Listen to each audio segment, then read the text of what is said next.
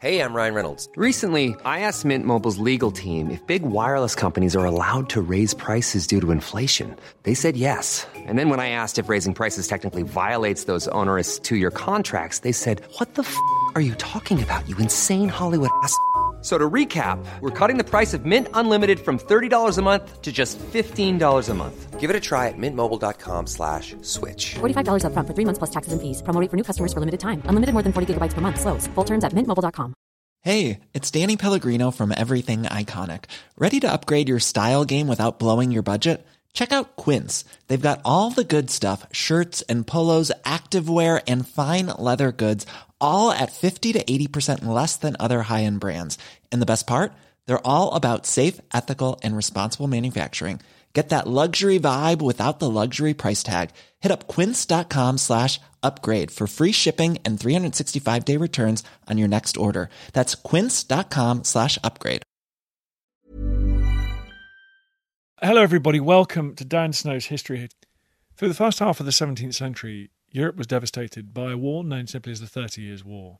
It was both a religious and geopolitical struggle, as we're about to hear, because on the podcast today is Professor Peter Wilson of Oxford University, who took me on a whistle stop tour of the Thirty Years' War, one of the most complex, remarkable, barbaric, and terrible wars in Europe's history. And that's saying something, people. That's saying something. And it was fought against a backdrop of a global climate crisis, uh, which meant the harvests failed. The world was cooling. It was a perfect storm. The Thirty Years' War, until the advent of the 20th century wars, was long remembered in Germany as the darkest of times. As armies, domestic and foreign, marched to and fro, acts of barbarism were commonplace. It's really exciting having Peter on the podcast. I've been wanting to talk about the Thirty Years' War for ages, and he is exactly the man to do it. If you subscribe to History Hit, you will get access to hundreds of history documentaries. It's got a history channel, historyhit.tv. It's got all the back episodes of this podcast that are now not available anywhere else, so 400 extra episodes. We run live podcasts on Zoom. This week we kicked off with the podcast with Professor Peter Frankopan. You can join and ask questions. Uh, and we've got weekly quizzes and exclusive articles, things like that. It's the ultimate history package. Head over there and do it. All you do is go to historyhit.tv to subscribe. Now, we've got our best ever offer running this weekend because of the VE Day holiday weekend. It is running out. We're shutting down that offer in the next day. So please, please, if you are thinking about history but you've never been sure, head over there because if you use the code VEDAY, V E D A Y, you get a month for free and then five months, just one pound, euro, or dollar for each of those five months. Please head over and do that. It means that you'll get almost until Christmas for the cost just five pounds, euros, or dollars. So take advantage of that while you can. In the meantime, everyone enjoy Professor Peter Wilson.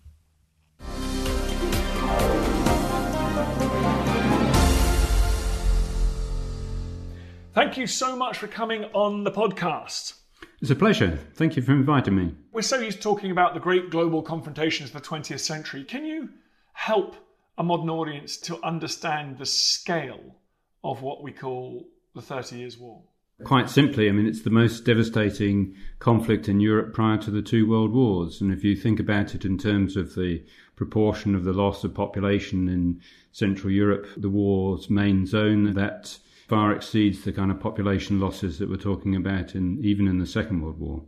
What was the extent of the fighting? Because obviously, who was involved? I mean, are you someone who thinks of the fighting going on, you know, the involvement of Stuart, England, and France as part of this 30 year war, or, or who should we include? So that's a really good question because I think on that hangs pretty much whatever else we're going to say about the war. For me, I tend to go with what most of the contemporaries, the people who lived through it, thought, and they did perceive a number of distinct conflicts in Europe. So the Thirty Years' War proper is a war really over the religious and political order of Central Europe, and then it's related to other conflicts because other powers such as France, Sweden, Spain intervene at different times, and these powers are fighting their own separate wars.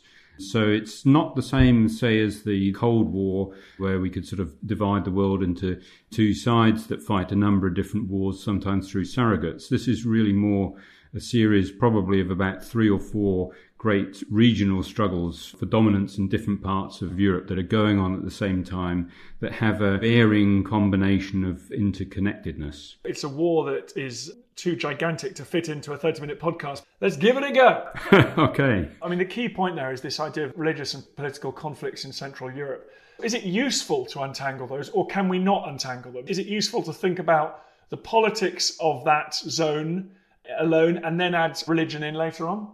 It's really very difficult because this was an age of faith. So, for the people living through this, politics and religion were very closely intertwined. And if you think about the religious struggle, a lot of that is down to the idea that Christianity should be singular, that there's a single God and there's a single truth. So the idea, modern idea of toleration based on sort of mutual understanding is completely alien.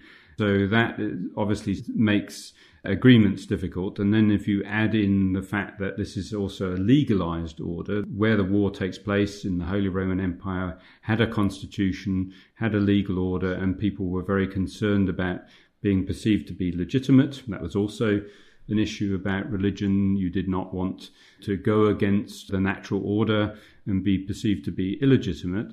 So, constitutional rights safeguarding the practice of religion and so on, or jurisdiction over churches, access to particular lands. All of these things are very, very closely connected. Who are the key players? Why does this war come about as a result of this political and religious schism in Central Europe? A key thing to think about and to remember is that it's people that are doing this. This is a war that has individuals. So it's not a conflict between monolithic um, religious blocs, and it's certainly different from the what we call the wars of religion in France, which are late 16th into the early 17th century, which has a degree of popular mobilization which doesn't take place in Germany. So this is a war that's waged by authorities against each other, largely with professional soldiers. So this is not mobilizing the masses to go and massacre their neighbors because they're of a different faith. On the contrary, most people experience this not really as a religious war, but as a succession of intrusions into their community by different bands of soldiers that became increasingly difficult to distinguish from each other. So that's the general context. So if we then look at you know, why does this come about? It comes about because there is a kind of political vacuum in the empire in the later 16th century, the Habsburg dynasty that basically are the supreme princes within the empire and they hold the imperial title. It's their duty to sort of sort these problems out. The head of the House of Habsburg is this man, Rudolf II, who is increasingly reclusive and allows really a kind of power vacuum to develop. And into that step two rivals from different branches of the same family, the empire's second biggest family, the Wittelsbachs, one, the Palatine branch, uh, adherents of Protestantism, and their rivals in Bavaria are adherents of Catholicism. So there is a family rivalry for influence within the empire that's linked to conflict of faith, and then their supporters in these two sort of groups also see advantages of either joining these groups to sort of advance their interests in a more local level. So, Peter, you don't see this as in some sort of gigantic determinist way that these religious schisms within the empire or the loose nature of imperial confederation just inevitably lead to a gigantic war. You're saying this is about individuals, this is about one or two men being either ambitious or reclusive and not up to the job. Well, I wouldn't go quite as far as that because, of course, they have to persuade people to support them, and other people are also seeing opportunities here and jumping in. But the thing is, if we see this as sort of inevitable, as down to the forces beyond human control, we deny the historical actors any kind of agency. I mean, these are people who made mistakes, they're people who had opportunities to draw the conflict to a close. And that is really the kind of the tragedy about this whole war is that there are numerous opportunities to bring it to a conclusion. They're in fact talking to each other most of the time. That's one of the reasons why I would downplay the idea that this is purely a conflict on religion. They're still able to talk to each other whilst fighting. The trouble is that they usually saw an opportunity to increase their advantage at their rivals' expense and therefore chose not at that moment to make peace. But there were many opportunities where they could have contained this and prevented it from growing, or equally later on to have reduced it and brought it to a conclusion sooner. Without going into the defenestration of people throwing people through windows in Prague, and I would urge people to go and Wikipedia that particular incident. Tell me about the changing character of the war and the, the different phases, if you would. In, initially, is it fair to call it an operation against sort of dissident Protestant princes within this kind of loose imperial structure? Yes, that's right. I mean, it starts in Bohemia, which is belongs to the Habsburgs. Modern day Czech Republic. Yeah, exactly. So then they're linked to the, the, the Palatinate, which is the leader of the Protestant or part of the Protestant princes. From the Habsburgs' point of view, this is a rebellion, and they're trying to snuff this out as quickly as possible. And their opponents, the French and others who have interests in keeping the war alive, basically supply money and resources to whoever is opposing the Habsburgs at any one moment. So each time the Habsburgs gain the upper hand, somebody else basically intervenes to prolong the conflict. So the Habsburgs have essentially won very quickly by about 1623 24. Then the Danes intervene, the war restarts, the Danes get defeated. There's a year when there is really no fighting. The Habsburgs are triumphant. War restarts because the French bankroll the Swedes, who have their own interests about intervening. So the war restarts in 1630 when the Swedes are on their last legs again, having been defeated by about 1635. Then the French intervene, and then French intervention is progressively stepped up and that is one of the major reasons why the war then continues with this sort of Franco Swedish alliance against the Habsburgs. They fight each other to a sort of standstill. And after prolonged peacemaking and negotiations, which are interspersed with further military operations, they arrange a compromise peace, the famous Peace of Westphalia, 1648. Well, we'll come on to the Peace of Westphalia and the Westphalian system that lots of people like to bang on about, if it even exists. The fact that the French, the great Catholic power that is France, their enemy's enemy is their friend, has made people, particularly in this secular age in which we live, it's made people very cynical about the role of religion here because you've got the fanatical Protestant Swedes under their brilliant war leader Gustavus Adolphus taking on the Catholic Habsburgs, being paid for by the French. Yeah, exactly, exactly. Well, I mean, Gustavus said that this was a religious war. He would make war against the Pope. And of course, he never declares war against the Pope. And Sweden's biggest trading partner is the Spaniards, who are, of course, Catholics. The whole thing is extremely complex. And I think that's the point. I think that the people who were involved, I mean, there are a few militants who clearly saw this as a religious war, felt summoned personally by God to fight. But the great bulk of them are much more pragmatic. They have religious goals. The French also had religious goals too, and they resort to Swedish intervention mainly because they've failed to make an agreement with the Bavarians, who are, of course, good Catholics. And the French have this complicated network of alliances which ultimately collapses and means that they are stuck helping the Swedes out. So they do try to avoid compromising religion, but for the vast majority of the kind of key decision makers, they are much more pragmatic about how they achieve their religious goals, and the religious goals are much more distant than the political goals that you achieve in order to put yourself into a position to therefore achieve your religious goals. I'm always interested in Spain's role here because this idea that if everyone else is fighting, you try and sort of achieve your aims, grab a bit of territory, deal with a few problems under the banner of this wider war. And they've got an interesting relationship with the Dutch, haven't they? Because the Dutch were Protestants, technically still part of the Holy Roman Empire. Spain wishes to reassert their control of the Dutch, and it kind of badges it as part of the anti Protestant mission of the Thirty Years' War, but it doesn't have that much to do with it, does it? Exactly. I mean, that's, a, I think, a good point about the fact that contemporaries could see that there are separate wars. I mean, the Dutch revolt, which sort of restarts in the early 1620s and continues, is a separate war. The thing with the Peace of Westphalia is they're actually trying to solve three separate wars at once, and they get two out of three. The Dutch revolt is resolved when the Spanish finally recognize that the Dutch are independent and of course, a significant proportion of the population are still Catholic, and that's one of the reasons why the Spanish have been fighting. Um, to preserve their monarchy. And they would have done a deal much sooner had the Dutch granted greater toleration to the Catholics, which would have enabled the Spanish to make peace and save face. And then the second war that's ended is the Thirty Years' War in the Empire, and the one that isn't ended is the war between the two leading Catholic powers, France and Spain. So there's a separate conflict going on, and that continues up until 1659. Your book was hailed by all reviewers as a kind of the final comprehensive survey of the Thirty Years' War that we've been needing for so long. So thank you for providing that. Speaking of Spain and the Netherlands fighting, one of those battles took place curiously right on the coast of Britain, didn't it? I mean, talk to me a little bit about England's relationship with what was going on on the continent and some of the pressures that were brought to bear on the Stuarts for getting involved or staying out of Have you ever wondered if the Hanging Gardens of Babylon were actually real? Or what made Alexander so great? Join me, Tristan Hughes, twice a week, every week on the Ancients from History Hit, where I'm joined by leading academics, best selling authors, and world class archaeologists to shine a light on some of ancient history's most fascinating questions, like who built Stonehenge and why? What are the Dead Sea Scrolls and why are they so valuable? And were the Spartan warriors really as formidable as the history books say? Join me, Tristan Hughes, twice a week, every week on the Ancients from History Hit, wherever you get your podcasts. Selling a little or a lot?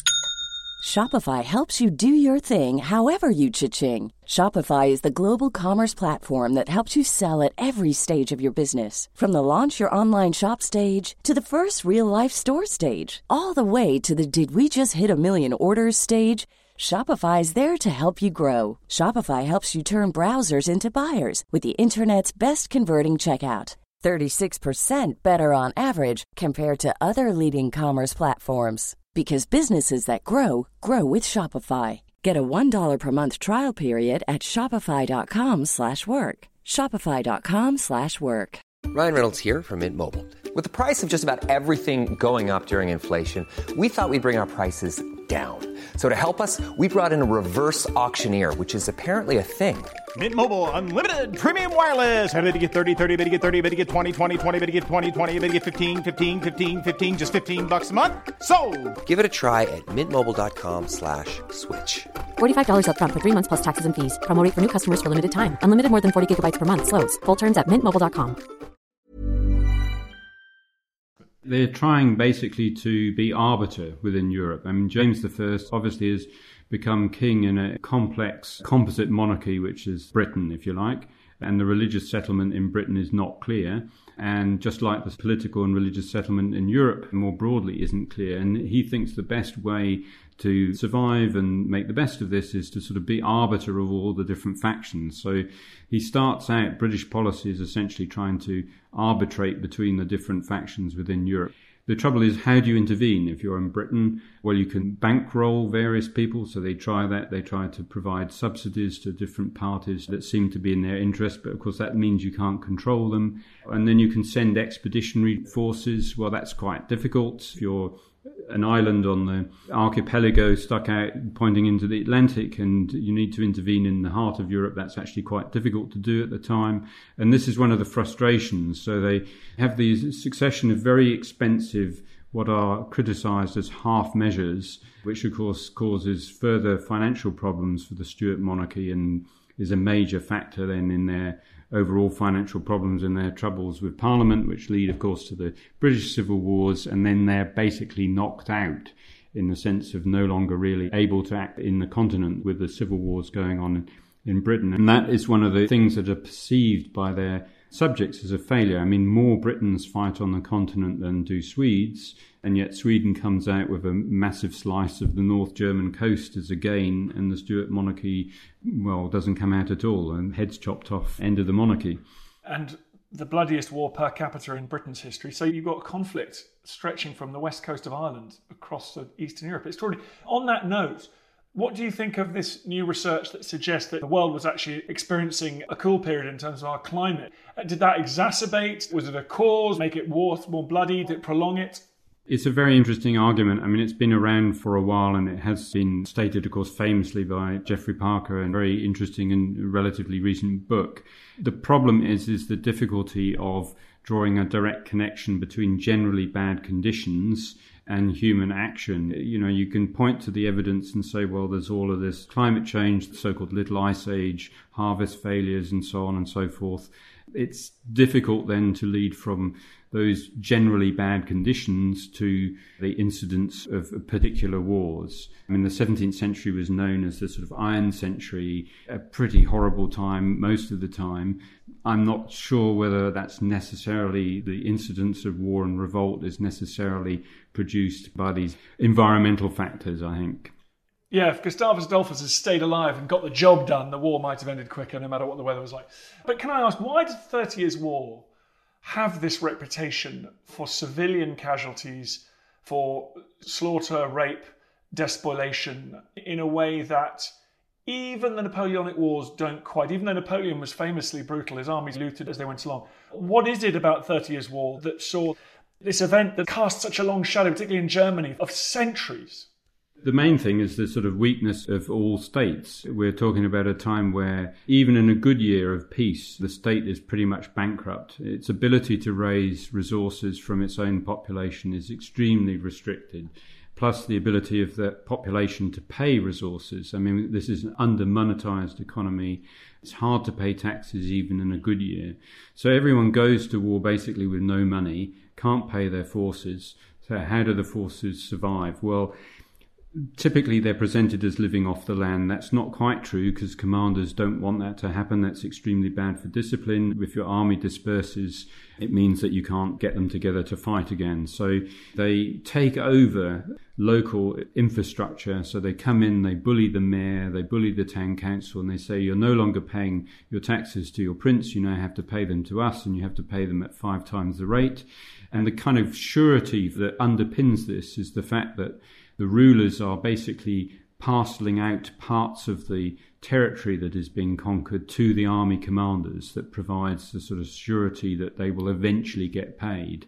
And that, of course, is the thing that makes the war so difficult to bring to an end because you want to arrange a compromise peace, you might want to return some of the gains and so on. You can't do that if you've given them to the army on which you depend in order to make that peace. And it's a kind of catch 22 situation that they all get caught in. And that explains both why the war will last so long and also why it is so extraordinarily destructive of the lives of ordinary people and the economy in general.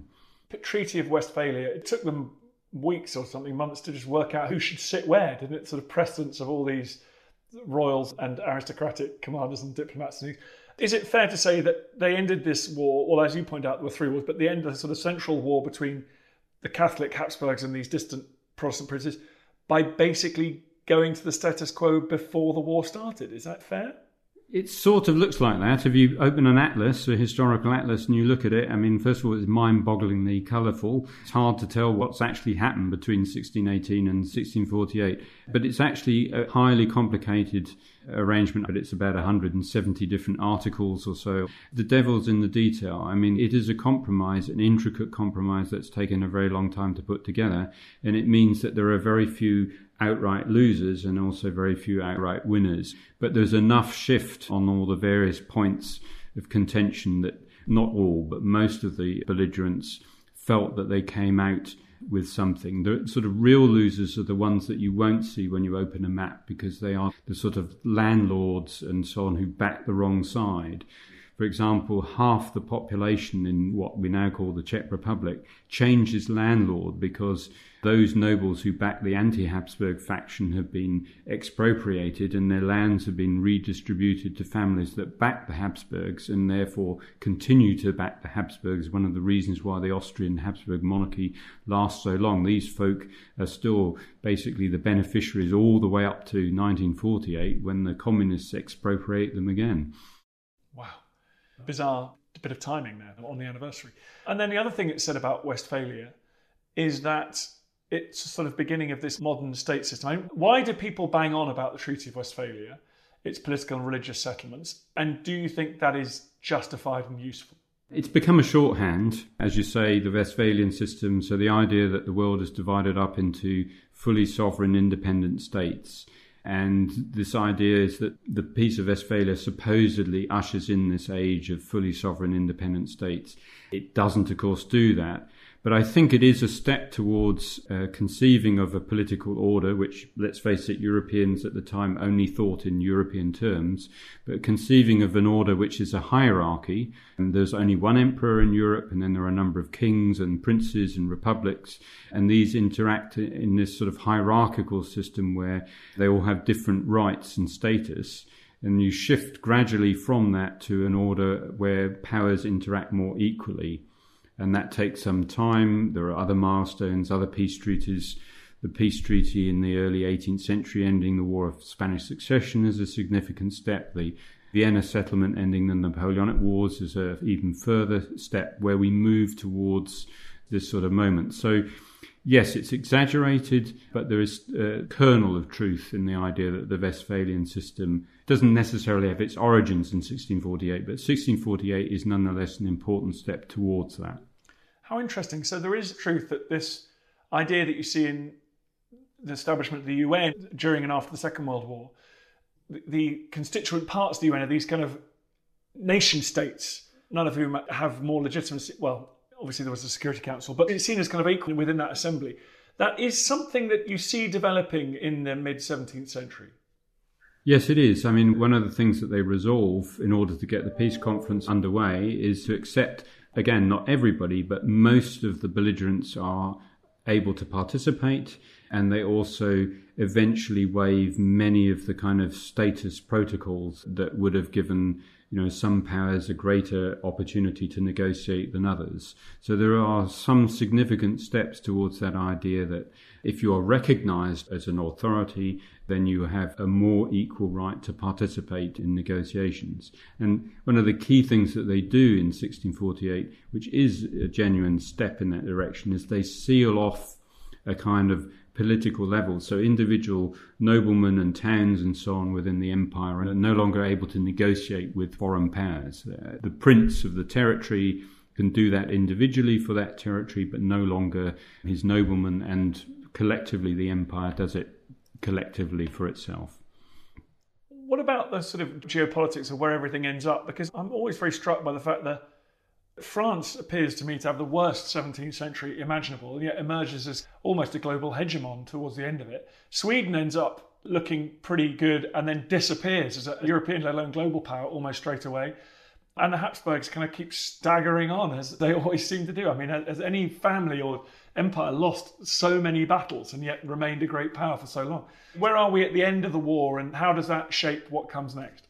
Pretty much as you summarised there, France overplays its hand at the peace settlement and of course then enters this period of civil war known as the fronde which is a sort of big step back and then there is this slow and then accelerating recovery once Louis XIV gains his majority, and then, as you say, by the end of the 18th century, it's clearly the most powerful state. So that's got very little to do with the Thirty Years' War. That's got much more to do with the fact that France is a very populous and, at the time, comparatively rich country, and that gives the resources that Louis XIV is able to play with. I mean, Sweden, as you say, appears very powerful and they have their military reputation cemented because of the Thirty Years' War, but there is distinct lack of substance to sustain that power, and that's noticeable then when Russia becomes more powerful under Peter the Great, and that's the demise of Sweden really as a great power then at the beginning of the 18th century.